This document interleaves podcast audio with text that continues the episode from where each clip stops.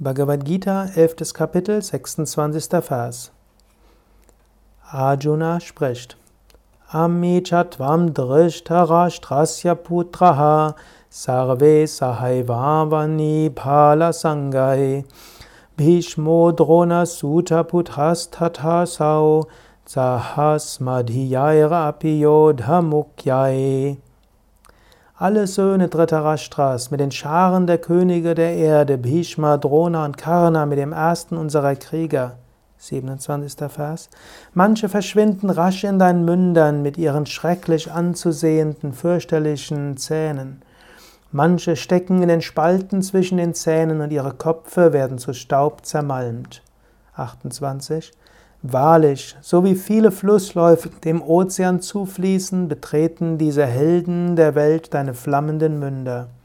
29. Wie Motten eilends auf das lodernde Feuer und somit ihrem Untergang entgegenfliegen, so eilen auch diese Geschöpfe voller Hast deinen Mündern ihrem Untergang entgegen.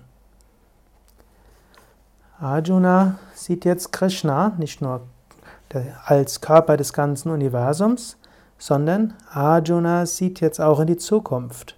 Denn in Gott gibt es nur die Ewigkeit. In Gott ist die Vergangenheit, die Gegenwart und die Zukunft. Arjuna sieht jetzt, was in der Zukunft passieren wird. Er sieht, all die großen Helden seiner Zeit, sie werden alle verschwinden. Niemand wird mehr übrig bleiben. Und das macht ihm natürlich Angst, denn irgendwo hat er gedacht, ja, irgendwie bleibt das. Man denkt es natürlich nicht bewusst, aber unbewusst.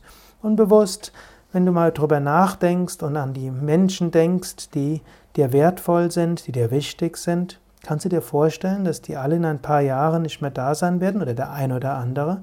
Oder dass es möglich ist, dass einer davon morgen schon nicht mehr da ist?